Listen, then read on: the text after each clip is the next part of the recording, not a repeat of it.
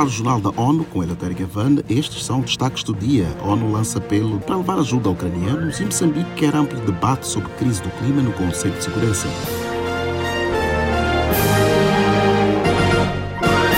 O Escritório para os Assuntos Humanitários da ONU, OCHA, lançou um apelo humanitário de cinco vírgula seis bilhões para ajudar ucranianos que sofrem com os efeitos da guerra no país. Acompanhe com Maíra Lopes. Desde o agravamento da violência após a invasão da Rússia em vinte e quatro de fevereiro de dois mil e vinte e dois, as necessidades da população vêm aumentando e já são mais de vinte e um vírgula oito milhões que precisam de algum tipo de assistência.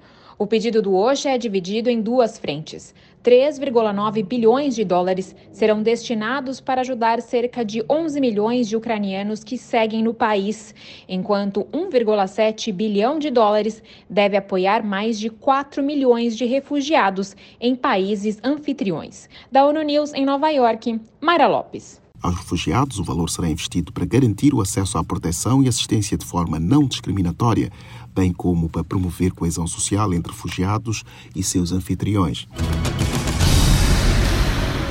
O líder das Nações Unidas, António Guterres, falou aos membros do Conselho de Segurança sobre o impacto do aumento do nível do mar em questões de paz e segurança. Acompanhe com Ana Paula Loureiro. Segundo o chefe da ONU, o problema já afeta mais de novecentos milhões de pessoas que vivem em regiões costeiras e é mais uma fonte de instabilidade e conflitos. Guterres alertou que o ritmo do aumento do nível do mar ameaça um êxodo em massa de populações inteiras em escala bíblica. Ele citou o relatório mais recente da Organização Meteorológica Mundial, indicando que os níveis médios globais do mar subiram mais rapidamente desde mil e novecentos do que em qualquer século anterior nos últimos três mil anos. Da ONU News em Nova York, Ana Paula Loureiro. Mesmo que a temperatura global não ultrapasse um vírgula cinco graus Celsius, o nível do mar ainda deve subir.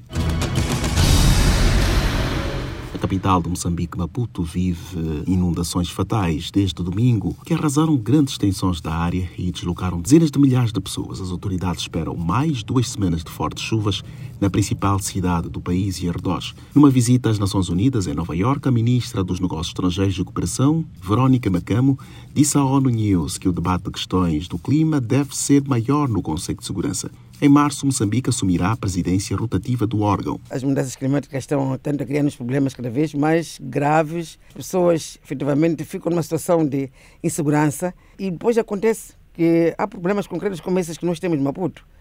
Quando olhamos para a população de Maputo, estamos a olhar para pessoas que, durante anos e anos, fizeram um grande esforço para elevar a qualidade das suas vidas, que hoje estão sem nada e dependentes. É uma situação muito sensível, muito delicada. Para a chefe da diplomacia moçambicana, a situação atual em Maputo é um argumento que justifica ter mudanças climáticas em maior evidência no debate global sobre paz e segurança. Chefes de Estado, representantes de governos e áreas de desenvolvimento se reúnem com jovens líderes indígenas e ativistas pelo clima em Roma. No Fundo Internacional para o Desenvolvimento Agrícola, FIDA, a agência da ONU, diz que o evento que acontece na capital da Itália procura formas para acelerar o combate ao aumento sem precedentes da fome e da crise alimentar. A agência decidiu retomar investimentos diretos na Somália, país atingido por uma das piores secas em décadas. Cerca de oito vírgula três milhões de somalis precisam de ajuda humanitária. A decisão de retomar o financiamento ao país permitirá voltar a investir na melhoria de condições de vida nas áreas rurais e promover resiliência e prosperidade da população, segundo a agência.